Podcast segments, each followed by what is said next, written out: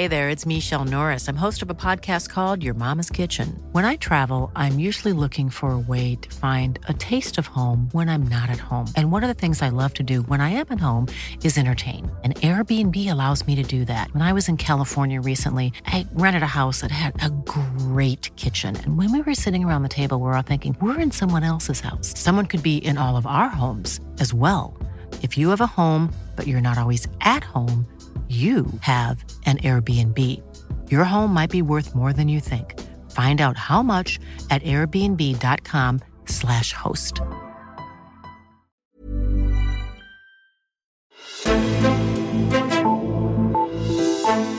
Danskerne har angiveligt tabt tilliden til, at SVM-regeringen er den bedste regeringskonstellation til at sikre et godt sundhedsvæsen. Men hvordan har Sofie Løde klaret sin tilbagekomst til Sundhedsministeriet? Det er bare to af emnerne i den her afslutningsudgave af Altingets sundhedspolitiske podcast. Vi skal tale om Sundhedsstyrelsens nye direktør og de andre markante jobskift, vi har set inden for kort tid. Vi skal også runde kraftsagen i Aarhus og have en status på en stribe af sundhedsvæsenets markante aktører her ved sommerpausen. Mit navn er Ole Toft, og jeg er sundhedspolitisk analytiker på Altinget. Så vil jeg gerne byde velkommen til dagens to gæster. Martin Gertsen, godt du kunne komme. Tak skal du have, Ole.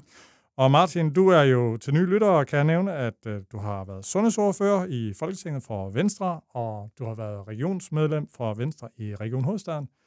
Og i dag så er du uh, sundhedsdirektør for PR-virksomheden Primetime. Er det sådan inden for skiven? Det er fuldstændig inden for skiven. Ja. Har du været til folkemødet? Ja. ja. Uh, nogle ønsker til folkemødet fremadrettet? Der er jo rigtig, rigtig meget sundhed, ikke? Og, og, og, og det er det, der mest optager mig. Øh, og, og jeg havde lidt besvær med at nå rundt til alle de der sundhedsdebatter. Øh, nu kan man sige, at nogle af dem minder måske også i betragtelig grad om hinanden, så det er ikke sikkert, at man er, trods det er gået glip af så meget. Ja, vi, øh, vi hører også lige dagens anden gæst om det, og det er nemlig dig, øh, Nikolaj Dønler. Godt, du kunne komme. Tak fordi jeg måtte komme. Tidligere chefredaktør på øh, Dagens Medicin, og i dag selvstændig konsulent, øh, ordstyr, rådgiver. Hvad har vi af noget, der lige skal... Hvem, hvem arbejder du mest for? For de lægevidenskabelige selskaber, som er sådan en paraplyorganisation for alle lægernes rigtig mange videnskabelige selskaber. Og så arbejder jeg lidt for øh, Dansk Selskab for Ledelse i Sundhedsvæsenet, og som jeg er med til at redigere et nyhedsbrev fra, og så har jeg forskellige løse opgaver ved siden af det. Ja. Og grunden til, at jeg har øh, inviteret dig med, det er, at du jo siden 90'erne har fulgt øh, sundhedspolitik, øh, senest som øh, chefredaktør på Dagens Medicin, hvor du skrev jo jævnligt nogle øh, krasse ledere. Hvor mange øh, sundhedsministre har du sådan fulgt? Nå, jeg tror lige, du spørger, hvor mange ledere jeg har skrevet. Men jeg har nok jeg har slidt 12 sundhedsminister op. det, er, det er alligevel noget. Um, godt. Og hvordan var det? Har du været på folkemøde? Jeg har ikke været på folkemøde, og det var et helt bevidst valg. Hvorfor? Ja, dels havde jeg ikke nogen opgaver som udgangspunkt, og så tænkte jeg, skulle jeg tage det over eller ej, og så tænkte jeg, at jeg fortjener lidt en pause og se det lidt på afstand. Og det har været meget interessant, øh, fordi jeg synes, når jeg har fulgt folkemøde via de sociale medier, så er det op og ned og stolpe det samme, som jeg har været med til i mange år. Og derfor så tænkte jeg, det her arrangement trænger til at få rystet posen. Jeg synes, at man både skal overveje Bornholm som lokalitet, det er så, hvad det er, men jeg synes især, at de store aktører over på folkemødet skal tænke, om de ikke kan dele lidt ud til de små aktører. Jeg synes ikke, det er så folkeligt, som det bør være. Jamen, øh, anbefalingen hermed øh, givet videre. Og jeg skulle lige til at sige, at det har været en hæsblæsende sæson i dansk sundhedspolitik, vi skal kigge tilbage på i det her program. Men altså, jeg synes, øh, efter at have oplevet øh, corona, så kan vi ikke rigtig tillade os at bruge ordet øh, hestblæsende, så vi kan bare sige, at det har været et almindeligt travlt år. Altså fordi corona og sygeplejekonflikten har jo efterladt dele af sygehusvæsenet i en markant ringere forfatning end før. Men ved du hvad, vi skal faktisk starte øh, helt i toppen af dansk politik. Øh, Venstres øh, leder, Jakob Ellemann, er sygemeldt til august, indtil august med stress. Han skulle komme tilbage der, men der bliver allerede nu spekuleret i, gør han nu også det, og der er også det her med de her kanoner. Øh, og så spekuleres der jo i, Stefan Lose, øh, Troels Lund. Stefan Lose har jo lidt samme profil som Lars Lykke, i hvert fald med sundhedspolitikken. Kæmpe øh, indsigt og erfaring med det. Øh, Martin, hvad er sådan din vurdering? Hvor stor betydning har øh, partiformandens øh, histor- historik og interesse for sund- sundhedsområdet, og så den politik, der vil blive ført i årene frem? Øh, jamen altså, jeg tror uanset, hvis vi nu lægger din præmis til grund, og det er jo ikke sikkert, at vi behøver det. Altså, det kan jo være, at Jacob kommer tilbage, det tror vi alle sammen på, at han kommer tilbage og er formand for Venstre i, til solen brænder ud. Men givet din præmis, Øh, så tror jeg i forhold til politikudvikling ikke, det vil gøre den store forskel. Altså, fordi der er en fast øh, sådan måde, man politikudvikler på i et parti, øh, og det er jo ikke bare en formand, der sidder og udtænker, det foregår jo normalt sådan i forskellige fora i, i Venstre. Og så er det i øvrigt mit indtryk, at uanset hvem der så i givet fald måtte ende med at blive formand, hvis det skulle blive Troels eller, eller Stephanie, at så kommer de til at indgå i en eller anden form for partnerskab, de to. Øh, og, øh, og dermed kommer Stephanie, som jo, jeg tror ikke, jeg fornærmer Troels ved at sige, at Stephanie nok er den, der ved mest om sundhedspolitik ned i detaljen, jo fortsat til at spille en rolle i, hvad er det, Venstre skal mene om, øh, om sundhedspolitik. Øh, men det er, da klart, altså, det er jo klart, hvis man er i sådan en, hvad skal man sige, meget firkantet, hardcore sundhedsdebat, så ens evne til, og det har jeg jo selv oplevet, ens evne til sådan at improvisere i en debat er jo større, hvis man har noget mere viden. Sådan er det jo på alle felter. Ja. Nikolaj, så får du øh, det næste, det er omkring øh, indrigs- og sundhedsminister Sofie Løde. Hendes øh, første sæson som øh, ja, netop indrigs- og sundhedsminister, før var hun jo øh, ældre og sundheds, øh, eller der var hun sundhedsminister i, øh, fra 15 til 18. Øh, jeg var på folkemøde, og nu fik jeg ikke talt med alle, men mødte rigtig mange, som bare var super glade for, at hun var kommet tilbage, og ja, stor begejstring omkring hende. Hvad, hvad hører du? Hvad er din vurdering? Min vurdering og min oplevelse, det er, at hun øh, nyder ret stor respekt ude i sundhedssektoren. Og det gør hun, fordi hun, øh, som måske en af de i virkeligheden ret få sundhedsminister, vi har haft i moderne tid, har en ægte interesse for sundhedsområdet og en kæmpe faglig viden. Hun startede jo som ganske ung op i amtet op i Nordsjælland, øh, og har lige, og som jo også der øh, havde amterne jo øh, primært sundhed som deres arbejdsopgave. Så der er hun jo præget derfra, og hun er jo gået ind øh, i den her periode, såvel som i den forrige, med en øh, meget pragmatisk tilgang hun kan være utrolig ja, næsten skinger på de sociale medier, når hun er op mod nogle socialdemokrater, og hun er i opposition. Men når hun sidder som sundhedsminister, så er hun jo øh, mere driftsherre, end hun er ideolog. Og det er klart, at det øh, har man lidt større tryghed ved og respekt for ude i sundhedssektoren. Martin, er det en ny øh, side af hende, eller har hun altid været sådan?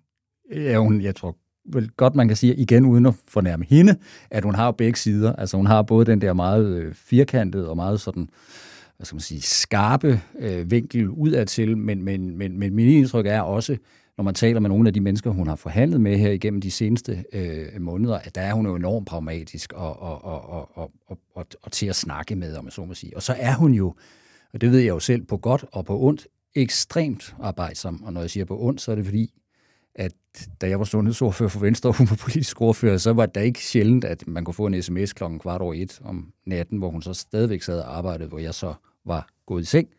Øh, så, så hun er også enormt øh, arbejdsom. Øh, og, og nu bliver alt det her jo også testet, ikke? fordi mange af de der bolde, de jo, altså mange af de strukturelle ting i sundhedsvæsenet er jo sparket lidt ned ad banen. Ikke? Altså Sundhedsstrukturkommissionen øh, kommer jo først med noget i 24, ikke? og så har vi Robusthedskommissionen, der kommer her i her efteråret. Ja, ja, ja, den er fremrykket faktisk. Det er en lille ja. nyhed, der vist ikke har været ude. Nå, ja. fremrykker den til at... Jeg kan ikke huske, om det er det hele, eller om det er den første del øh, anbefalinger, der kommer ja. her i august på grund af strukturkommissionen. Men, og under alle omstændigheder kommer der jo nogle svære strukturelle hvad hedder sådan noget, beslutninger, der skal, der skal træffes. Ikke? Ja. Og der er det jo godt at have en erfaren øh, minister, der også er i stand til at forhandle med andre end sig selv. Har noget, du vil tilføje, Nicolaj? Jeg tror, du, øh, da vi kiggede på manus her, også snakkede om, hun havde begået nogle fejl. Ja. Og, og hvad, hvad vil du hæfte ved? Ja, men der vil jeg hæfte mig ved det øh, pressemøde, der var på Rigshospitalet. Ja, sundhedspakken i maj måned med de her 5 milliarder til kræft, og så, øh, hvor de 500-600 millioner skal til kræftområdet, og så de andre penge ikke er fordelt endnu. Det vil det blive frem mod, over de kommende år frem mod 30. Jeg kan godt sige, at øh, alt fra hvad jeg hører over fra Aarhus Universitetshospital, som jo ligger i en evig kappestrid med Rigshospitalet, så var det en torn i øjet, at det pressemøde blev placeret der, og det var ekstra udfordrende eller provokerende, at man så ovenikøbet sendte ministerne op på en afdeling og fandt en glad øh, patient, som Rigshospitalet havde taget sig godt af, lige ovenpå øh, den store øh, kræftsag fra mavetarm-afdelingen i Aarhus. Det har, øh, det har støttet en del. Tror du, Martin, almindelige mennesker har lagt øh, mærke til det? Nej, det tror jeg sådan set ikke. Og jeg, Jeg tror, altså, hvis man har tænkt noget inden blandt rådgiverne i regeringen, så har det jo været sådan noget med, at vi skal sgu ikke over identificeres med problemer, vel? Altså, vi, vi, vi, vi skal jo identificeres med noget, der ser ud som om, det i hvert fald fungerer nogenlunde øh, på Rigshospitalet. Øh, og det er jeg ikke engang sikker på. Man har tænkt, der kan også være noget så simpelt som logistik, altså øh, som kan spille en rolle i, hvad er det for et hospital, man, man, man, man vælger. Jeg, jeg, jeg, jeg, jeg tror ikke, man politisk set har siddet og sagt, nu skal Universitetshospitalet i Aarhus have et ordentligt håndkanslag. Det tror jeg simpelthen ikke, man har siddet og tænkt i rådgiverkredsen omkring regeringen. Nej. Øh, og nu vi taler regeringen, så øh, har vi lavet en ny øh, meningsmåling. Vi lavede en i, i januar, hvor vi ligesom øh, stillede spørgsmål, hvilken regeringskonstellation, som øh, vælgerne øh, har mest tillid til at sikre øh, hospitaler og sundhed. Og der var der faktisk øh, flest, der pegede, altså 34 procent, der pegede på SVM-regeringen. De kunne også vælge mellem en øh, borgerlig regering eller en rød, en tænkt rød regering. Øh, men de var, de var lavere prioriteret. Men nu er det altså gået, at øh, nu er det faktisk færrest 19 procent, ikke 34 procent, men det faldet til 19 procent, der peger på en SVM-regering. Øh, og nu er der flere, der peger på en, en øh, øh, rød regering, som dem, der er bedst til at sikre hospitaler og sundhed, 29, og øh, 28, der peger på en primært blå regering. Altså, det er jo virkelig et fald. Men regeringen er jo samtidig øh, faldet generelt i, i, i målingerne. Så Martin, hvad ser du det her som udtryk for? At de tabt tilliden på, på sundhedsområdet? Ja, jeg tror, at din, den, den, den pointe, du selv kommer med, Ole, det der med øh, det generelle fravalg af regeringen, det tror jeg spiller en rolle. Altså, man, man, hvad hedder det, befolkningen har i, på lang stræk jo mistet tilliden allerede efter en markant kort tid, ikke? at den her regering er i stand til at løse nogen som helst problemer. Altså, øh, det, det er den ene del.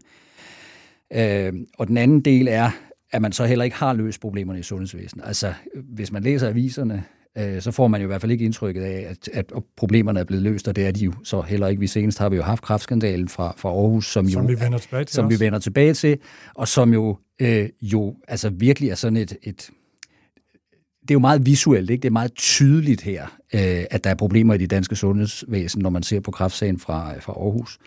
Og så tror jeg, øh, vi har selv ude på mit lille bureau Primetime lavet sådan en, en, en undersøgelse af befolkningstillid til det danske sundhedsvæsen, og den har altså været faldende over de senere år. Det er jo ikke øh, et, en faldende tillid til den enkelte læge eller til den enkelte øh, patient, øh, til den enkelte sygeplejerske. Det er jo en tillid til, øh, om det danske sundhedsvæsen er robust nok. Så det har simpelthen været øh, faldende. Så i virkeligheden er vi jo ude i en situation nu, hvis man skal sætte det lidt på spidsen, hvor vi er ved at bryde en samfundskontrakt her øh, med, øh, med danskerne om, at vi betaler skat, til gengæld leverer det offentlige så en, øh, et, et, et sundhedsvæsen og en sundhedsbehandling, forebyggelse af høj øh, kvalitet med korte øh, ventetider. Og det er altså et kæmpemæssigt, tillidsmæssigt problem.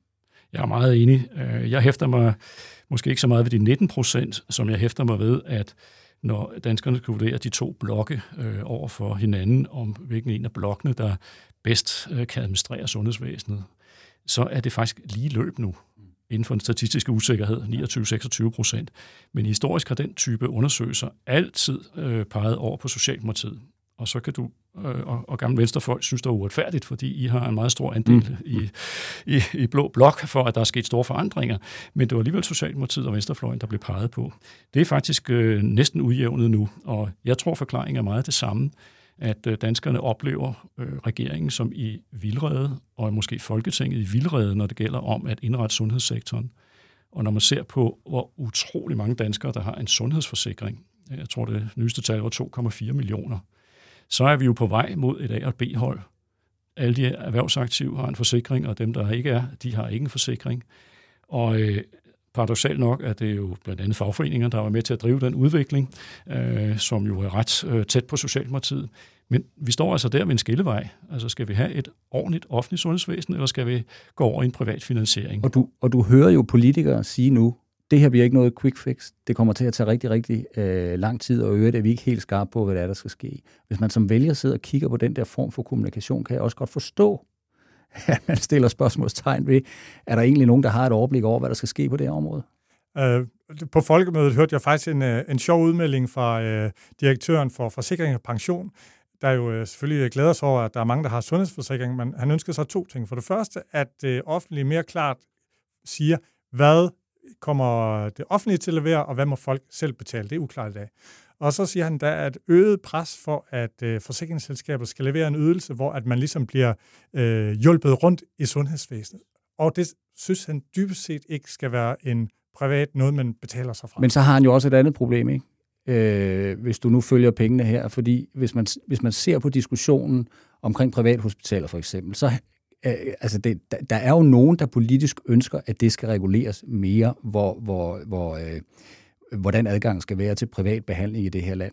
Og hvis man sidder ude i, i forsikring pension og kan se, at der bliver brugt flere og flere af deres ydelser, øh, så kan det jo godt være, at der på et eller andet tidspunkt opstår en eller anden politisk trang til ligesom at regulere hele det der område lidt mere. Så jeg kan jo godt, altså det er jo rent forebyggende behandling for forsikring og pension, det der, hvilket jo sådan set også er klogt nok. Vi skal jo have, siger de, et offentligt sundhedsvæsen, der øh, fungerer. Og det siger de jo for at undgå regulering over på deres eget område, tror jeg. En, en anden sjov ting omkring privathospitaler. Øh, I flere kommuner, der hører man nu om, at privathospitalerne de er ved at hyre folk ind, øh, som har ferier, som så, altså læger, som har arbejdet i det offentlige, som så vil bruge deres ferie på at operere. Og der er det, man så i kommunerne er skrækslagende, fordi det betyder, at der er folk, der skal genoptrænes, at der kommer hårder af patienter, der skal genoptrænes i sommerferien, hvor personalet gerne skal afholde ferie. Ja. Øh, og det er jo ja. noget med, du ved, to væsener, der ja. taler sammen, eller netop ikke taler sammen. Ja. Ja. Nu vi taler regeringens øh, lave øh, tilslutning i meningsmålingerne.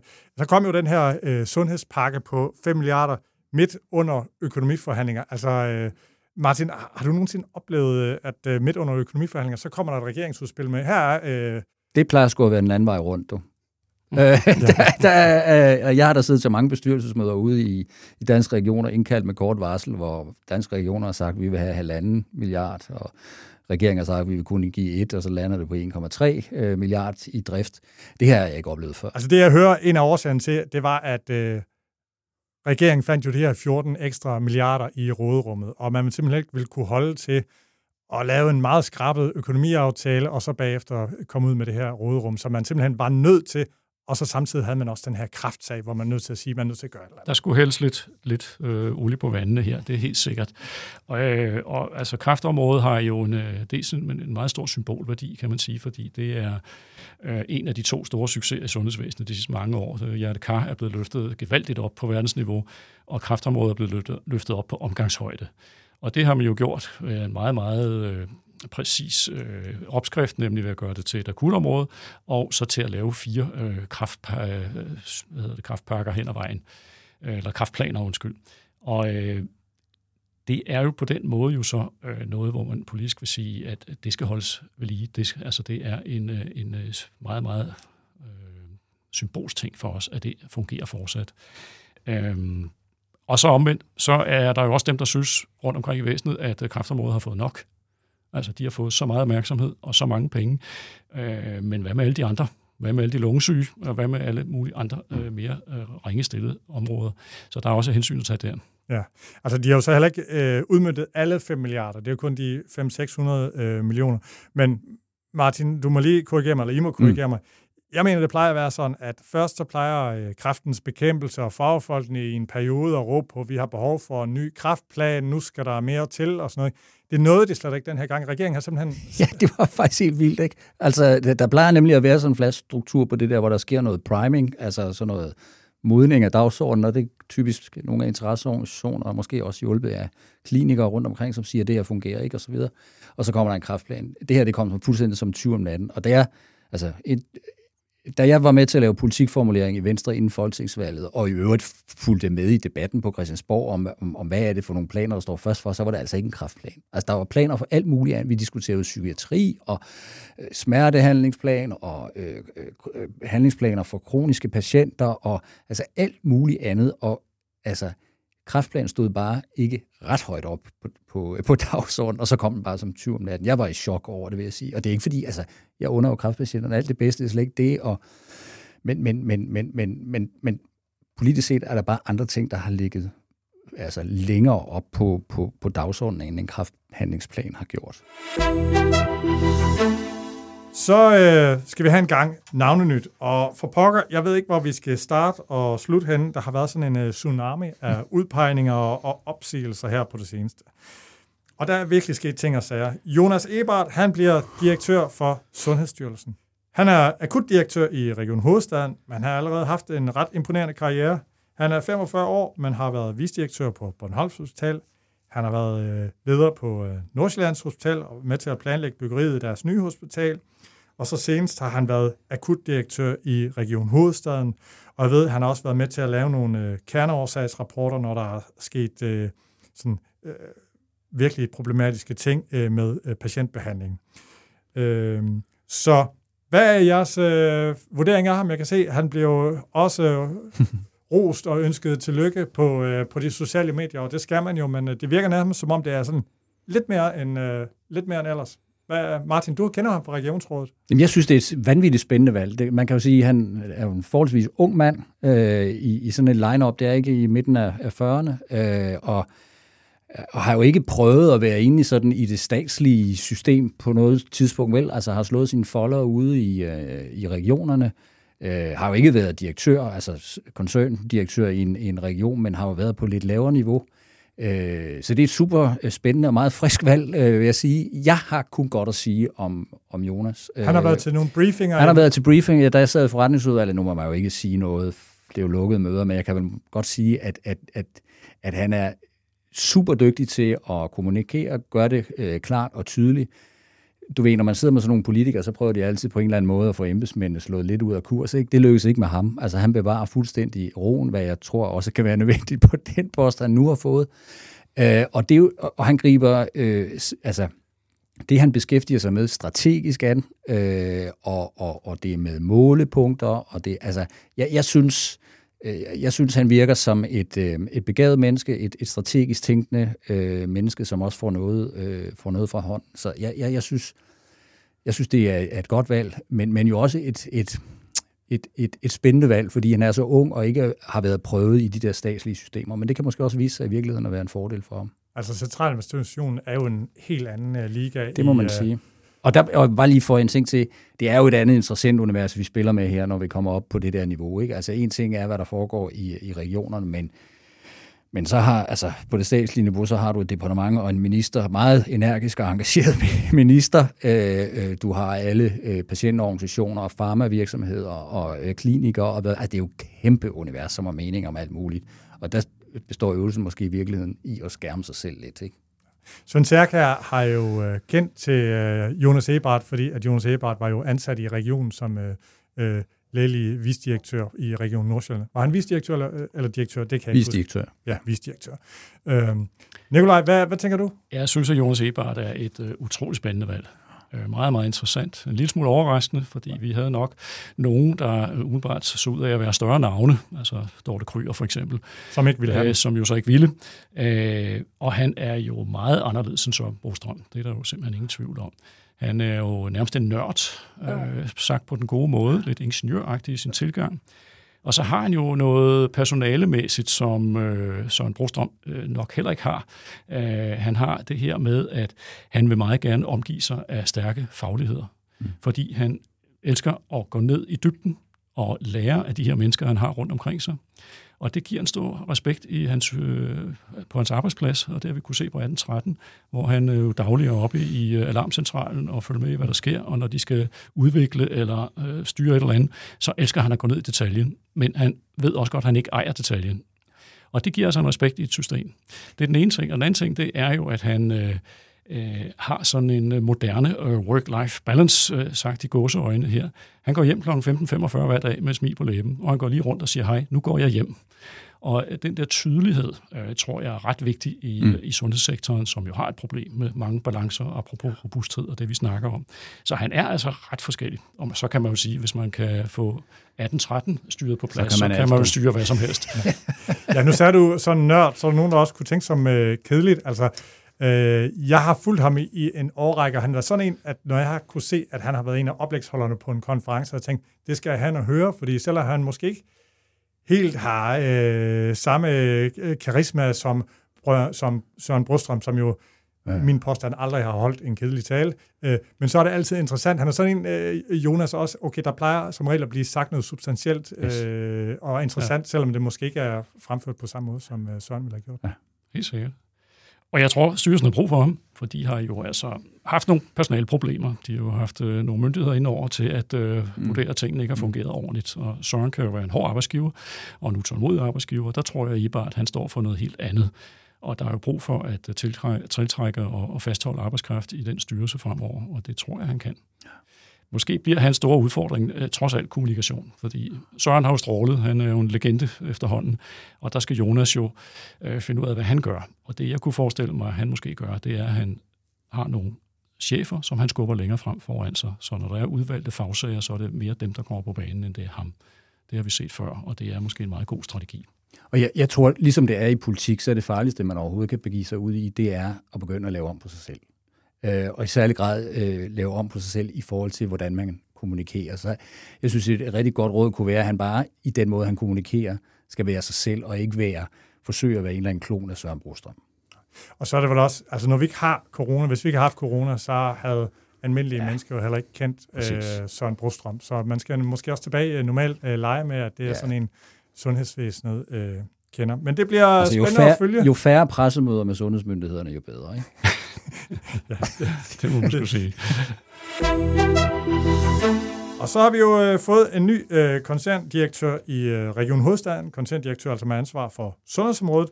Dorte Kryr, hun øh, fortsætter ikke, og det er så blevet Danske Regioners sundhedspolitiske direktør Erik Jylling. Øh, han har jo også øh, erfaring som øh, sygehusdirektør eller lægelig direktør, og øh, han har været formand for yngre øh, læger. Og øh, også han er blevet øh, skamros på øh, Twitter. Er I øh, enige i, at, øh, at folk mener, at han er et godt valg? Det tror jeg bestemt. Han øh, har jo en meget lang karriere, hvor han øh, har skiftet i virkeligheden fra at være en utrolig markant øh, formand for yngre læger. Der var han virkelig en skarp debattør. Øh, virkelig øh, hård og, og meget klassisk yngre læge skarp. Og så har han jo kommet over, så var han også i AC bagefter, men så har han jo kommet over på den anden side af skrivebordet, og der har han jo taget en masse ledelsesuddannelser, han har været vidt omkring på ledelsesposter, og så siddet på det lange stræk i danske regioner. Mm. Og han har været nævnt, øh, tror jeg, ved alle store stillinger i en årrække, at øh, han var der en af kandidaterne. Øh, men han har ikke flyttet sig, han er blevet i regionerne og, og samlet viden op der, og også meget respekt. Han er jo vældig god, som du også har nævnt, øh, til at gå ind i, i mange debatter med stor tydelighed. Og øh, det interessante er jo selvfølgelig, om øh, det er det rigtige job for ham at gå den vej, i stedet for noget, der måske øh, ligger inde på, på, øh, på Kalbrod Brygge, i stedet for, undskyld, på Islands Brygge. Øh, det må tiden jo vise. Ja, jeg kender ham fra Erik fra Danske Regioners bestyrelse, hvor, hvor det jo rigtigt, som Nikolaj siger, at, at altså, der står kæmpe stor respekt om ham, og der bliver altid peget ned på, på, på Erik, når det var, der skulle øh, svares på sådan lidt mere tunge øh, sundhedsfaglige spørgsmål fra, øh, fra Danske Regioners bestyrelsesmedlemmers øh, øh, side, og der bliver altid svaret meget engageret øh, på de spørgsmål, der bliver stillet. Og, og, og, og, så jeg kunne godt at sige, jeg, jeg synes, det der er jo lidt tankevækkende, det er, at man går fra sådan en lidt strategisk, synes jeg, lidt strategisk øh, funktion i danske regioner, og så går øh, over i en øh, jo noget mere driftsnær øh, stilling over i, øh, i region øh, hovedstaden.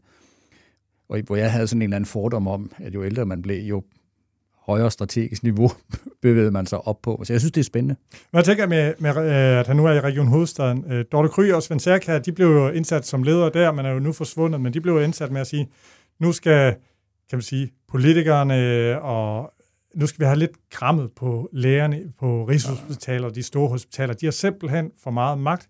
Øh, der er for mange læger, der er selvfølgelig også mange øh, dygtige og patientcentrerede læger, men der er simpelthen for mange læger i Region Hovedstaden, hvor de tænker, at patienterne er til for lægerne, og ikke omvendt. Mm. det blev Dorte Kry og Svend har jo øh, kastet til. De er nu væk, tror jeg. Han kommer til at føre den tradition eller omstilling videre fra, at nu skal vi have sådan mere patientrettet øh, øh, måde at drive sundhedsvæsen på. Altså, jeg tror i hvert fald, han øh, har nøglen til det, der er vigtigt i sundhedssektoren, det er, at man kan bøje arm med lægerne, som jo er den store magtfaktor langt hen ad vejen. Øh, og så kan man jo sige, så kommer han jo til en øh, region, hvor man har fået styr på de to øh, gamle øh, møgsager, øh, altså sundhedsplatformen bliver der ikke snakket ret meget mere om, og 1813 er også kommet i en fin gænge. Så han kommer jo til en vel, øh, relativt velreguleret region, når man så må sige. og ovenikøbet måske øh, et rigshospital i, øh, i vækst, øh, sådan, øh, hvad branding angår. Ikke? De har jo gør det vældig godt på Rigshospitalet. Ja, der er jo også kommet en ny øh, chef der, Rasmus øh, Mølvang. Og så måske bare lige en ting til i forlængelse af det, du siger, Ole, med hvad, hvad er det egentlig, der er sket af fokusskifte Region Hovedstaden igennem de sidste, altså siden Svend Særkær og Dorte Kryer kom til, nemlig et meget, meget skarpere fokus på, at øh, vi skal, når det handler om, hvad der er politisk skal så er det ventelister først. Altså, de skal, det skal tilstræbes, at de skal være så korte som muligt, som overhovedet muligt, og så kan man begynde at beskæftige sig med alt muligt andet. Fordi det, det har tidligere været et, et problem, at der har været lavet alle mulige andre indsatser og få lidt fokus på, på ventelisteproblematikken. Og det er vigtigt, at man holder det fokus fortsat. Og det tror jeg, jeg ikke ville være helt øh, oplagt til også at, at blive ved med at holde fokus på. Vi skal også lige et øh, smut til øh, EU. Novo Nordisk er på grund af diabetes og fedmemedicin altså i løbet af nogle år blevet et af verdens mest værdifulde selskaber, og nogle gange det svinger lidt, så er det det mest værdifulde. Og det giver altså indflydelse ud af Danmarks grænser. Øh, Novos øverste chef, Lars Fruergaard, er ny formand for den europæiske brancheorganisation for medicinalvirksomheder, FPIA, øh, som jo er den, den, den europæiske paraply til Danske LIF, altså Lægemiddelindustriforeningen. Men som det ikke er nok, så er øh, LIFs øh, administrerende direktør Ida Sofie Jensen, hun er faktisk også kommet i bestyrelsen for FPIA. Øh, og altså der er min påstand, at nu rykker hun op i, øh, og Liv i en lidt anden øh, liga, end, øh, end de var øh, før. Hvad, hvad tænker jeg? Ja, jeg tænker, at det er jo godt for øh, dansk øh, farma, at vi også får en repræsentant på, øh, på det der niveau. Og når vi nu taler EU, så øh, kan man jo se, at det, der jo nu kommer fra EU på sundhedsområdet, har, er jo i, i stigende grad også noget, der kommer til at omfatte lovgivning på øh, lægemiddelområdet. Ja, de har jo lige foreslået faktisk en stor øh, revision af lægemiddelområdet, og det, som øh, medicinalvirksomhederne raser over, det vil man... Øh, Præcis. Det, der det hedder ikke patentbeskyttelse, men nu Nej. kalder det alligevel, fra, det vil man skære ned fra 8 til 6 år. Så kan man hente noget ind, hvis man gør nogle ting, måske yes. et enkelt år, ikke? Men, men det er sådan det grundlæggende, og de rasende over det. Sofie Løde rejser rundt i hele Europa og laver, øh, prøver at lave alliancer om at få det ændret. Ja, og det synes jeg, der er det jo vigtigt, at der også er en dansk stemme, hvad skal man sige, på så højt øh, niveau, når det handler om farmavirksomheder. Og derfor er det her jo et gode øh, for, øh, for, for, for, de danske, for den danske øh, farmabranche. Jeg ved ikke, om I så øh, en ny opgørelse fra Danmarks Statistik, at øh, øh Danmarks industriproduktion, der ligesom måler aktiviteten i industrien, den er steget 13 procent fra øh, april i år til sidste år. Men hvis du trækker medicinalbranchens øh, virk, øh, ud, så har det faktisk været et fald på 9 procent. Øh, så altså Danmark er nærmest sådan lidt en, øh, hvad, hvad, hvad Nokia var for Finland, er medicinalbranchen nu blevet for, øh, for Danmark, eller er det at overdrive, eller hvad? Nej, og jeg synes jo egentlig, altså jeg, når jeg sådan er lidt ude og holde foredrag øh, øh, rundt omkring, så, så øh, kan jeg godt nogle gange finde på at sige til øh, de danske farmavirksomheder, at, øh, at I må godt ranke ryggen også her i landet. Altså, Øh, Øh, jeg, jeg synes nogle gange, at de danske lægemiddel, øh, hvad hedder det, lægemiddelvirksomheder i Danmark, det gælder både de danske og de øh, udenlandske, nogle gange har en lidt en tendens til at, at, at dukke nakken for, øh, for meget. Vi er jo meget stolte af, øh, når vi øh, kan levere en masse øh, lægemidler til USA og sådan noget, men, men, men, men herhjemme støder lægemiddelvirksomhederne tit, tit på alle mulige restriktioner og barriere. Øh, og, og der synes jeg godt, at den danske lægemiddelindustri øh, og, og, og lægemiddelindustrien i Danmark i det hele taget kan ranke ryggen lidt mere og sige, her kommer vi. Altså det er jo sådan lidt øh, blandet, fordi at øh, danske regioner og mange sygehusledere piver jo virkelig over, eller ikke piver, øh, klager over og siger, at vi er nødt til at lave besparelser, fordi udgift til, medicin, de øh, river vores budgetter. Og det, og det er i virkeligheden det, jeg synes, Ole, der godt kan... Det, det, det er sådan noget, bør lægemiddelindustrien jo altså øh, tage ret håndfast fat i og sige, hvad er det egentlig medicin er til for? Det er sgu da for at redde vores patienter. De der, altså, og jeg kender jo godt de der diskussioner, fordi det er altid der, man starter sundhedspolitisk, når man skal skære i en eller anden region.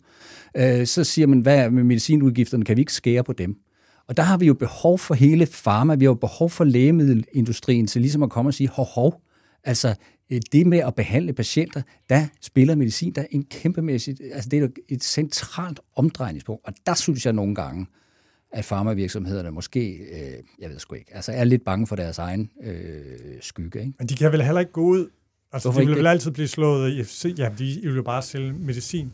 Altså, Nikolaj jeg vil sige, at der er langt flere læger, der simpelthen siger, vi bruger simpelthen for meget medicin, hvor vi får for lidt for, for pengene, øh, og at de måske har lidt stramt med, at mens de skal til at spare på deres afdelinger, fordi medicinbudgetterne, de, eller udgiften, de stiger, at så sundhedsministeren rejser rundt i Europa for at få udvandet et forslag, der faktisk vil sænke medicinudgifterne.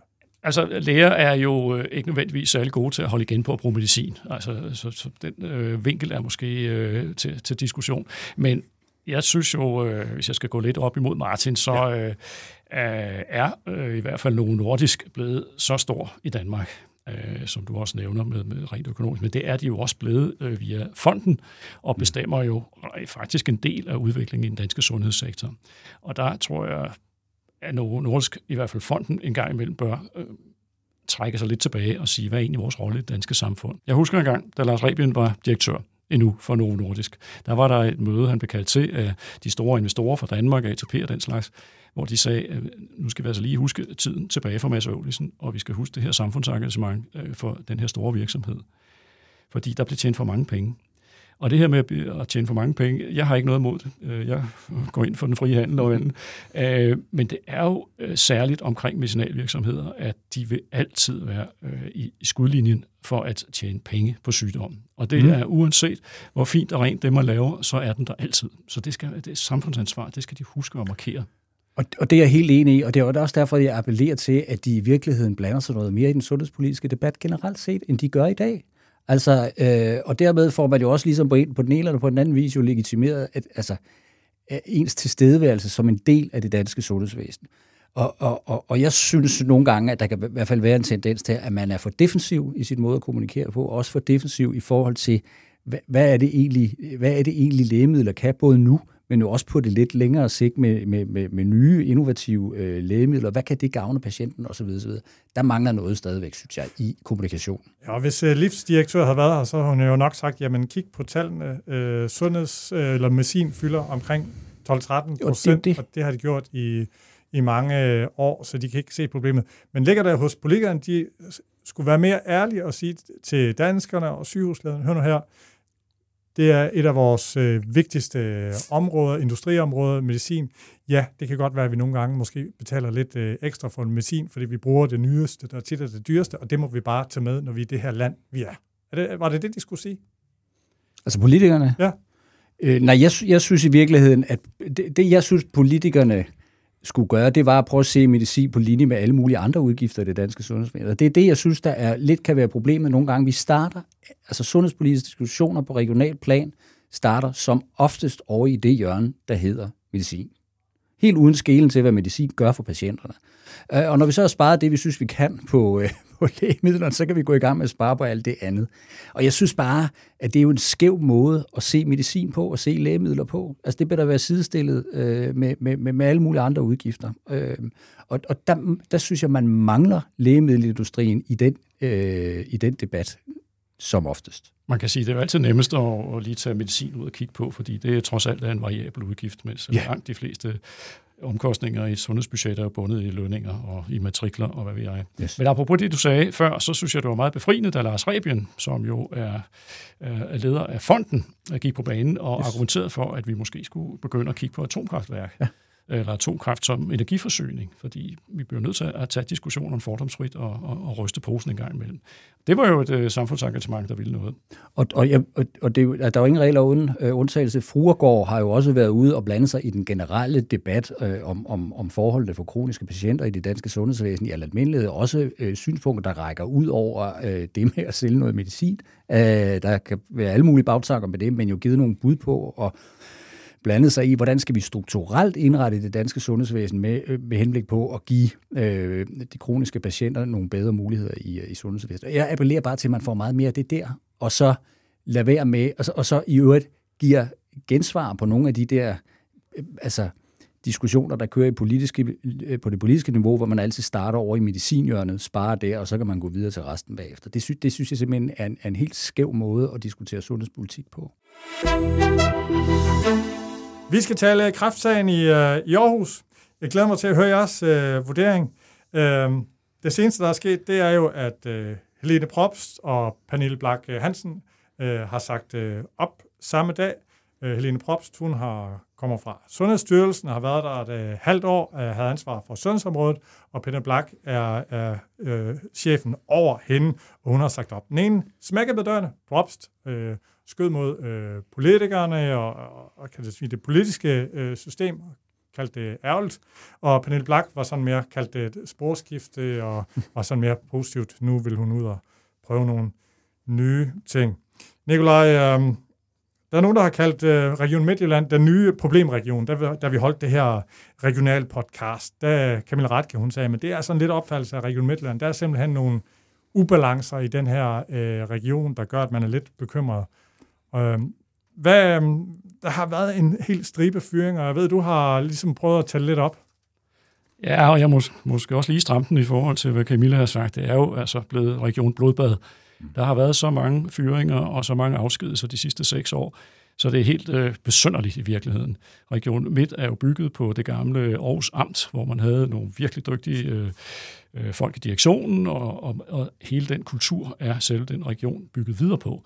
Og alligevel så er der så langt, øh, det er så forskelligt, hvordan det bliver drevet i dag, som det blev drevet dengang. Altså den jyske fornuft med at ordne ting over en kop kaffe osv., det kan man måske ikke ordne i et kæmpe struktur, øh, en kæmpe struktur som det her, men alligevel er der altså ting, der er gået meget galt. Og det startede tilbage øh, året før, at Kynov han kom ind og blev formand for Region Midt. Der blev Gert Sørensen, som var direktør for Aarhus Universitetshospital, fyret fra den ene dag til den anden og blev, blev simpelthen sendt hjem. Det var meget dramatisk, og han kunne få lov at gå ned i auditoriet, og der sad alle overlægerne og alle mulige, og de græd, og de klappede ham ud af auditoriet. En helt utrolig voldsom måde at gøre det på. Året efter, så var det så ledelsen på Viborg Hospital, som blev fyret faktisk på samme måde. De havde kritiseret nogle besparelser, ikke? De havde simpelthen tilladt sig at gå ind i øh, budgetdiskussionen for at søge og, og beskytte hospitalet i den store positioneringskamp, der har været i Region Midtjylland hen over en årrække. Og det øh, faldt nogen for brystet inde på regionsgården, så de blev også fyret. Så var der den store sag om... Øh, nej, nej, så var der jo så samme år, så blev regionsdirektøren øh, Jakob Stensgaard fyret. Det gjorde det han faktisk for, i kølvandet på... Og det de gjorde han, fordi han havde fyret Lars Dahl og tog Christensen ud i Viborg. Det var alligevel for voldsomt. Så skulle der, der var så mange protester imod det, så man traf altså den beslutning at fyre Jakob Stensgaard. I 2022, der havde vi så amputationssagen i Aarhus, og den kostede så konsulentdirektør Ole Thomsen livet. Og her i år har vi så oplevet, at øh, Paul Blåbjerg og Claus Thomsen er blevet fyret på grund af, af sagen på mavetarmafdelingen. Og så, for det ikke skal være løgn, så opsigelserne fra øh, Helene Probst og Pernille Blak Hansen her for nylig. Og så vil jeg gerne lige oven i det lægge, at i 2020, der blev Ulrik Fredberg, øh, en ledende overlæge i Silkeborg, fyret. En ret uh, legendarisk uh, overlæge. Han var uh, en original, kan man sige. En, uh, en med uh, store armbevægelser, meget farve i. Uh, men han havde også været en del af at bygge Silkeborg sygehus om til noget helt andet, uh, som egentlig er ret indstående, uh, og i øvrigt i samarbejde med Aarhus Universitet, uh, Aarhus Universitet, hvor de gik over til sammendagsudredning, og han indførte nogle scanningsmetoder, som egentlig var det, han faldt på og det er en teknisk diskussion, vi ikke skal tage. Men man havde altså ikke plads til sådan en type som ham, selvom han egentlig var dygtig og meget vældig og flyttede og med til at flytte hospitalet. Og så lige det sidste, to kirurger, der sagde op på mavetarmafdelingen her forleden dag, i protest mod, at tingene ikke fungerer. Det er simpelthen voldsomt, og der er ikke nogen anden region, der har været ude i den slags, selvom andre regioner egentlig kunne øh, sige at stå i større problemer, end Region Midt egentlig gør. Martin, øh, hvordan, øh, hvordan påvirker det øh, synet på regionspolitikere, tror du, eller regionsformanden? Det er jo lidt øh, Anders Kynav, der er jo næsten ikke øh, flere tilbage i toppen. Nej, det kan jo også godt være, at øh, lyset bliver rettet derhen. Det, altså, det er jo sådan noget journaliststand, man finder ud af. Jeg, jeg, jeg vil godt sige et par ting om det der. For det første, så kan man sige, det, det, er, jo, altså, det er jo den rene nedsmeltning i den region. Altså, det, det er der vel ikke, altså det, man kan vel ikke betegne det på, på, på anden vis. Og det er jo et kæmpemæssigt problem her nu, fordi man jo Øh, Øh, blandt andet for en leder af kraftsagen jo skal til at træffe nogle altså beslutninger, går ud fra på et eller andet niveau, øh, både kortsigtede, men også mere strategiske øh, beslutninger. Det andet er, hvem i alverden gider søge det der job der? Altså, altså de jobs, der, de der to jobs i direktionen i Region Midtjylland. Altså, jeg vil da i hvert fald, jeg, jeg vil da tro, at dem, der var i spil til det, vil lige vil øh, sove på det, øh, inden de begyndte at søge sådan en job. Og så er der en tredje ting, som er den politiske komponent, Ole. Det er, hvis man nu sidder som landspolitiker og kigger på det der, og tænker, jeg kunne godt tænke mig at nedlægge regionen, eller finde en eller anden konstruktion på det her øh, så vil jeg bruge det her øh, som case på det. Så kan man diskutere, at det er rimeligt og alt muligt andet, men det er edderrømme nemt kommunikerbart. Der kan I bare se, det der politiske øh, halløj, der foregår ude i de der øh, regioner, det kan vi ikke have. Patienten skal tilbage i, øh, i centrum. Vi eliminerer øh, den der folkevalgte konstruktion, øh, vi har i dag, og finder en anden måde at organisere tingene på. Og nu øh, bare lige, vi husker øh, øh, sådan øh, perspektiverne. Altså her, jeg tror det var her i foråret, blev øh, hospitalet Aarhus Universitet udpeget til blandt øh, verdens 25 bedste hospitaler, det 10. bedste hospital i Europa. Tror I, det er hele hospitalet, der er i, i problemer, eller er det enkelte kraftafdelinger, så der faktisk er meget andet, der fungerer godt? Det er nogle enkelte ting, efter min mening. Nu har jeg været over på Aarhus Universitetshospital og dele prisen ud som Danmarks bedste store hospital år efter år. Og derfor har jeg kigget ned i alle de tal, som det er baseret på. Og over en bred kamp, så performer Aarhus Universitetshospital utrolig godt. De har alle behandlingstyper, og øh, nu på nogle bitte, bitte små nogen, som er parkeret andre steder, og så har de nogle særlige ting, som også kun er hos dem, men de har alle behandlingsområder, og de gør det vældig godt på alle områder. De har et højt bundniveau, og patienterne er utroligt tilfredse med dem. Så det er jo en utrolig uforløst sag på AUH mm. lige nu, at man har fyret to topfolk på på hospitalet, og at der er to af topfolkene i systemet ovenover dem, der har sagt op, fordi hvad løser det? Det løser umiddelbart ingenting. Øh, og hvis man, man kan også diskutere længere ned og sige, hvor meget hold var der egentlig i de her øh, sager om amputation af ben, når det kom til stykket, og det blev ordentligt analyseret, så viste det sig jo, at der var store øh, forskelle øh, landet imellem, og at AUH lå ikke værst i virkeligheden, og øh, man kan diskutere, om amputation ikke også er en rigtig behandling, ny og nær osv. Det var mere øh, nuanceret billede, end at bare sige, at det var virkelig skidt på AUH.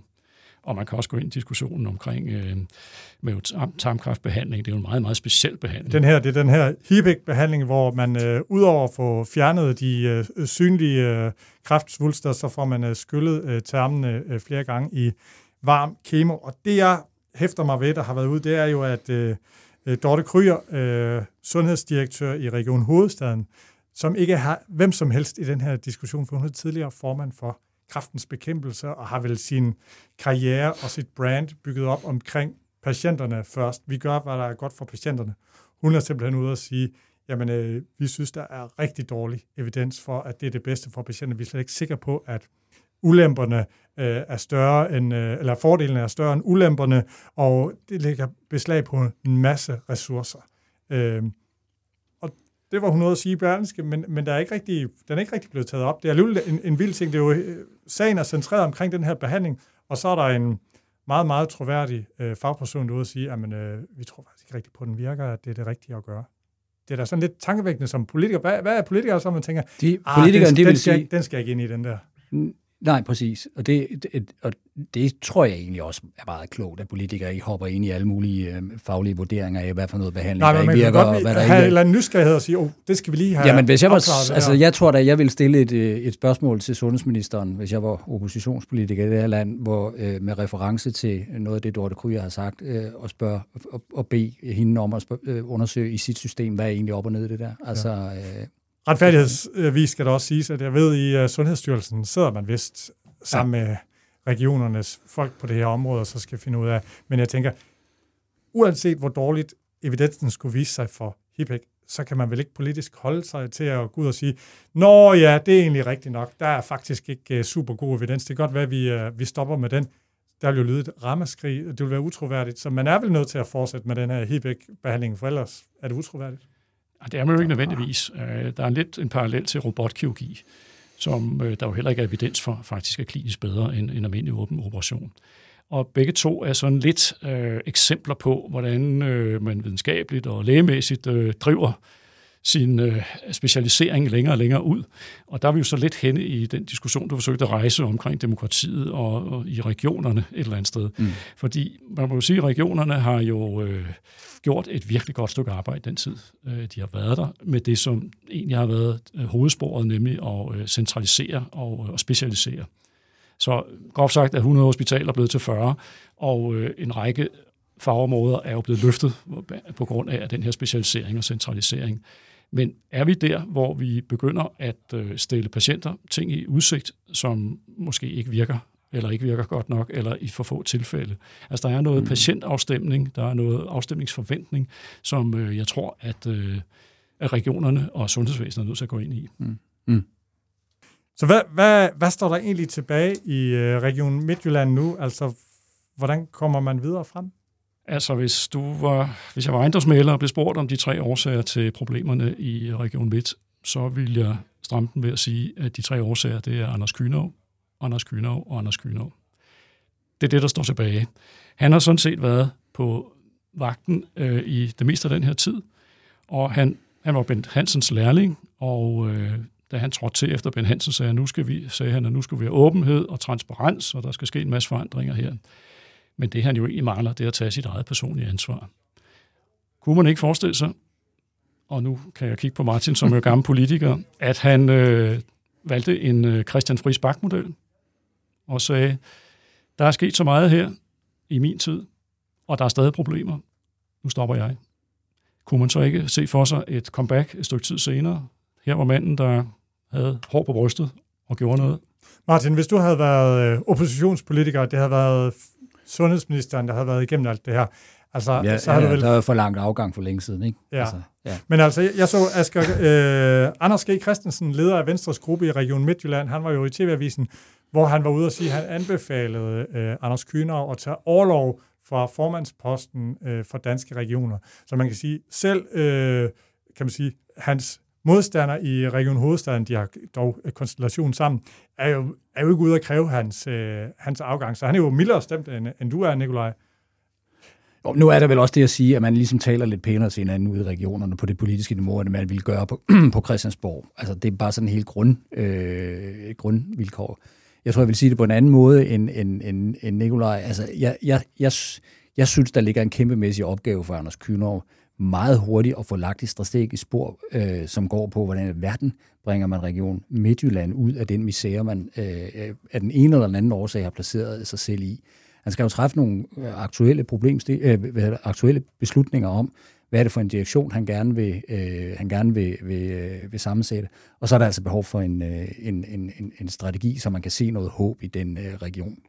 Og, og så tror jeg bare, en sag til, så tror jeg, at vi er over i det der spor, Nikolaj taler om, at, at så, så tror jeg til, at pres bliver for stort, hvis jeg skulle lege politisk kommentator i dit program her, Ole. Okay, så han har en, øh, en chance til i din, hvis du kigger på sådan i den politiske logik og... Ja, der er ikke meget mere i hvert fald. Nej.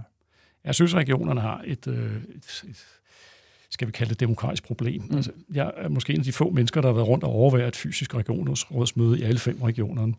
Og det, der jo slog mig alle steder, det var, at øh, for det første, der var ingen tilskuer. Jeg var den eneste, bortset fra nogle embedsmænd, der skulle være der, til hvis der nu var en fagsag. Og dernæst, at debatten var utrolig pæn. Mm. Og bortset for op i, i din region, hvor der var lidt, øh, lidt mere kulørte størrelser, der mm. kunne godt være mm. lidt øh, mm. stærkere debat. Men ellers virkede alting som om, at det var klappet af af en stærk regionsrådsformand sammen med en stærk direktør. Og der er et meget ulige forhold i øh, vidensniveau, efter min mening. Ja, det er rigtigt. Fordi der er jo ikke nogen sekretariatsbetjening af de stærkeste regionsrådsmedlemmer, øh, modsat Folketinget, hvor man jo har en hel del ressourcer til at øh, blive klogere på alt det, der skal diskuteres. Men her, der har man altså 40 øh, fritidspolitikere, som skal læse uanede mængder af meget øh, komplekst stof fra sundhedssektoren. Og så har man så en professionel øh, fuldtidsformand sammen med en, en øh, direktør. Det er et meget ulige forhold, jeg tænker bare, at tilbage til Anders Kynov, at han har måske ikke faldt sin øh, direktør med omhu, eller han har ikke sat det direktørsæt, der skulle. Altså, den første direktør, han arbejdede med, var jo enormt dygtig, men mm. han repræsenterede ikke nødvendigvis de værdier, som øh, man havde øh, i, i Region Midt. Det, det er meget, øh, meget få mennesker, der skal have det her til at fungere godt, og det gør det jo nok rundt omkring i de andre regioner, men det har det jo ikke gjort i Region Midt i hvert fald. Nej, og det er også derfor, altså han har der en kæmpemæssig opgave i at få øh, besat de der direktørstillinger i sin, øh, i sin direktion og få lagt en strategi øh, for, øh, for Region øh, Midt, øh, og det er enormt, øh, enormt påkrævet. Jeg, jeg, jeg tror ikke, der er mange flere skud i bøssen for Anders. Tiden øh, løber, så jeg synes, vi skal bare lige lave en lynrunde her til sidst. Øh, øh, sådan jeres øh, takeaway fra Lønstrukturkommissionen. Øh, hvor står Dansk Sygeplejeråd og deres øh, krav om øh, 5.000 mere ja. om, øh, om måneden nu? Altså, selve deres påstand, eller deres, øh, jo, påstand kan vi godt kalde om, at det var tjenestemandsreformen, øh, som var skyld i det, den blev ligesom fejret af bordet. Øh, deres løn så også okay ud, men hvis man kiggede om, hvis man ligesom trak de der tillæg fra, så så de faktisk ud til at være lavere lønnet, så, så tror jeg ikke... Men der var nogen, der havde det værre, ikke? Ja, ja. ja. Øhm, så hvad, hvor, hvor, hvor står Dansk Sygeplejeråd nu? Der var nogen, der havde det værre, værre og nogen, der havde det bedre. Ja. Og øh, jeg så pressemødet, og så alle de forskellige udlægninger. Og øvrigt var det, øh, i modsætning til så mange andre pressemøder, skide godt, fordi der var fagjournalister til stede, der virkelig spurgte ind til mange interessante ting her. Men, og det interessante var jo så, at øh, Grete Christensen ikke var til stede, men holdt sit eget pressemøde, fordi hun vidste godt, at hun havde skudt sig selv i foden med mm. at insistere på at få den her undersøgelse. Og jeg tænker, den må være ekstra meget stof til eftertanke for hende, fordi hun står ligesom for enden af to spor, som Dansk Sygeplejeråd har, har pløjet op gennem årtier.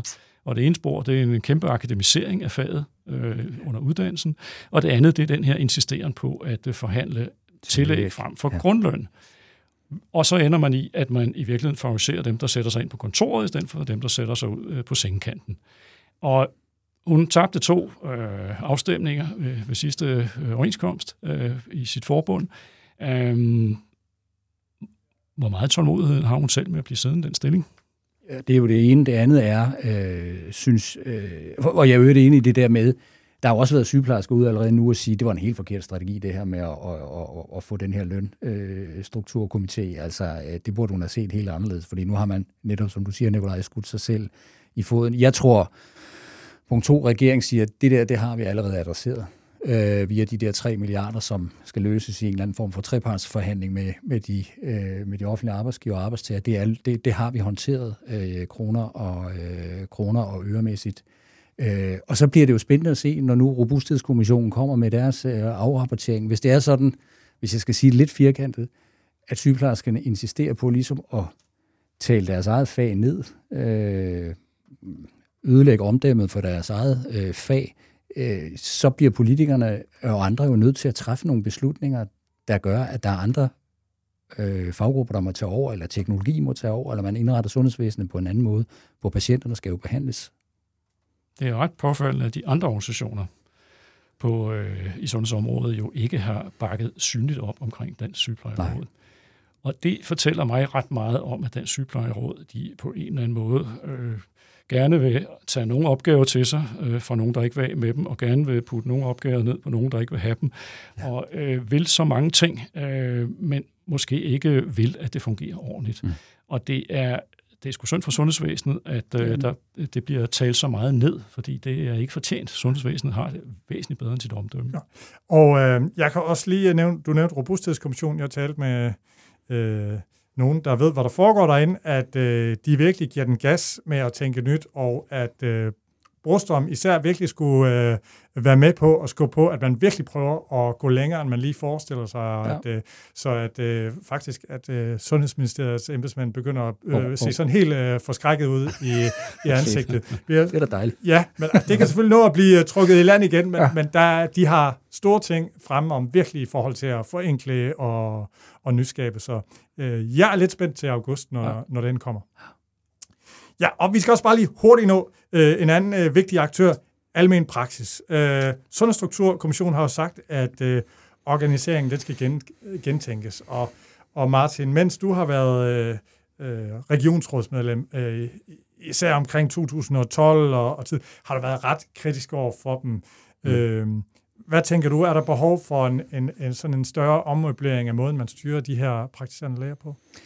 Jamen, jeg synes i hvert fald, der har været en udvikling i synet på almen praksis igennem de 10 år, hvor jeg sad i Danske Regioners bestyrelse, hvor man startede med at mene, at det kunne der ikke rigtig, altså, der kunne ikke rigtig uh, laves noget om på det. Da jeg forlod Danske Regioners bestyrelse, der var der nærmest sådan lidt revoltestemning. Altså, uh, at nu vil man fandme have, at øh, almen praksis øh, leverede noget mere for pengene, og i øvrigt vil man have en indsigt i, hvad det var, de leverede. Altså, øh, så jeg, jeg tror godt, der kan ske øh, noget på, øh, på det her felt. I øvrigt er det jo skrevet ind øh, som del af, af Sundhedsstrukturkommissionen. Øh, måske kunne der ske et eller andet på det, der handler om, hvordan er det egentlig, man aftaler med almen praksis, med, med, med PLO, eller for den sags skyld med andre øh, aktører. Jeg tror, opfattelse sine steder, og jeg har det nok også lidt selv, at, at den der aftalemodel er simpelthen, øh, den er ikke håndfast nok. Altså den aftalemodel, vi har i, øh, i dag, at man kunne øh, stramme op på det, og måske i virkeligheden gå over i retning af sådan noget mere øh, kontraktuelt, ligesom man har med andre private aktører, når man, når man handler med dem. Så jeg, jeg, jeg tror, at der, der sker noget på det felt. Ja. Nikolaj, noget du vil tilføje? Jamen, jeg tror jo, at almen praksis øh, kan sove godt om natten. De sidder utrolig godt midt i hele den diskussion, der er om, hvordan samfundet eller sundhedsvæsenet skal indrettes fremover. Det er jo en kæmpe forandring for for få år siden, hvor de øh, slås med øh, regionerne øh, til i dag, hvor de er bare dem, der er med og er lækre i en eller anden forstand. Mm. Og uanset om vi snakker de forkædrede nærhospitaler eller store sundhedshuse eller hvad ved jeg, så er det jo dem, der skal være der tvivler på, at de kommer, Nicolai, de der. Jeg håber ikke, der kommer noget, der hedder nærhospitaler. Det er et tosset begreb, som Socialdemokraterne skulle tage og lægge ned. Det var også et uh, takeaway, jeg havde fra uh, folkemødet, når man sådan taler med folk. Altså, uh, de sætter deres lid til, og jeg synes også at fornemme på uh, folk i Strukturkommissionen, at de der nærhospitaler, de bliver virkelig gentænkt, uh, kommer til at blive gentænkt. Og jeg, jo, selvfølgelig vil der være sundhedshus uh, fremadrettet, men de der 4 milliarder, det vil undre mig, om de bliver brugt kommer til at blive brugt til mursten. Øh. Og jeg tror ikke, du skal undervurdere hele den der lægevagtsdiskussion, der har været rundt omkring i regionerne, har gjort øh, det regionale niveau pissesur. Øh, og der, der synes man nok, at, at, PLO og almen praksis har været lige kontrær nok. Altså, at de har trukket sig ja, fra at skulle ja, dække om ja. aftenen med, med lægevagt. Og så det kan jo hurtigt få nogle regionalpolitikere til at sige, jamen altså, øh, hvis vi ligesom skal finde andre måder at løse den der lægevaks ting på, så kunne det også være, at vi ligesom skulle se hele området igennem øh, og prøve at finde ud af, øh, kan vi skrue det her sammen på en øh, ny måde? Kan vi aftale os frem på en ny måde? Hvad er det for nogle aktører, der skal spille en rolle? Andre private aktører, flere offentlige aktører. Altså, øh, det, jeg, jeg tror, man kan se for sig, at alt muligt kan komme i spil. Og jeg tror, at det er jeg tror ikke, det er noget, man har fundet på inde i Sundhedsministeriet, det der med, at man lige vil have almindelig praksis med i Sundhedsstrukturkommissionen. Jeg tror, at, at hvis man har bedt danske regioner om at komme med nogle indspil til, til hvad der kunne stå i kommissoriet for, for Sundhedsstrukturkommissionen, så kan det med almindelig praksis sagtens have været et af temaerne. Martin og Nikolaj, øh, vi når ikke mere nu, men uh, Nikolaj Dønler, tak fordi du kom. Og Martin Gertsen, tak fordi du kom. Velkommen. Og uh, mit navn, det er som sagt øh, Ole Toft, og øh, jeg er tilbage med et nyt afsnit i øh, ja, starten af august. Uh, jeg ved ikke helt, hvem der skal komme der. Og igen, uh, tusind tak for øh, rosen, som I sender på mail. Men I må altså også gerne komme med kritik på uh, ole altinget.dk. Også gode idéer til gæster, vi kan få i studiet. Også gerne, ja, vi har tit lidt mangel på uh, kvinder, men også sygeplejersker. Kender du en god, skarp sy- sygeplejerske, som ikke kun øh, vifter med fagforeningsstokken, men også kan se sådan bredere på øh, sundhedsvæsenet. Ved du hvad? Send øh, navnet eller skriv øh, selv. Det kunne være super sjovt at få øh, vedkommende i øh, studiet til at diskutere sundhedspolitik i Altinget.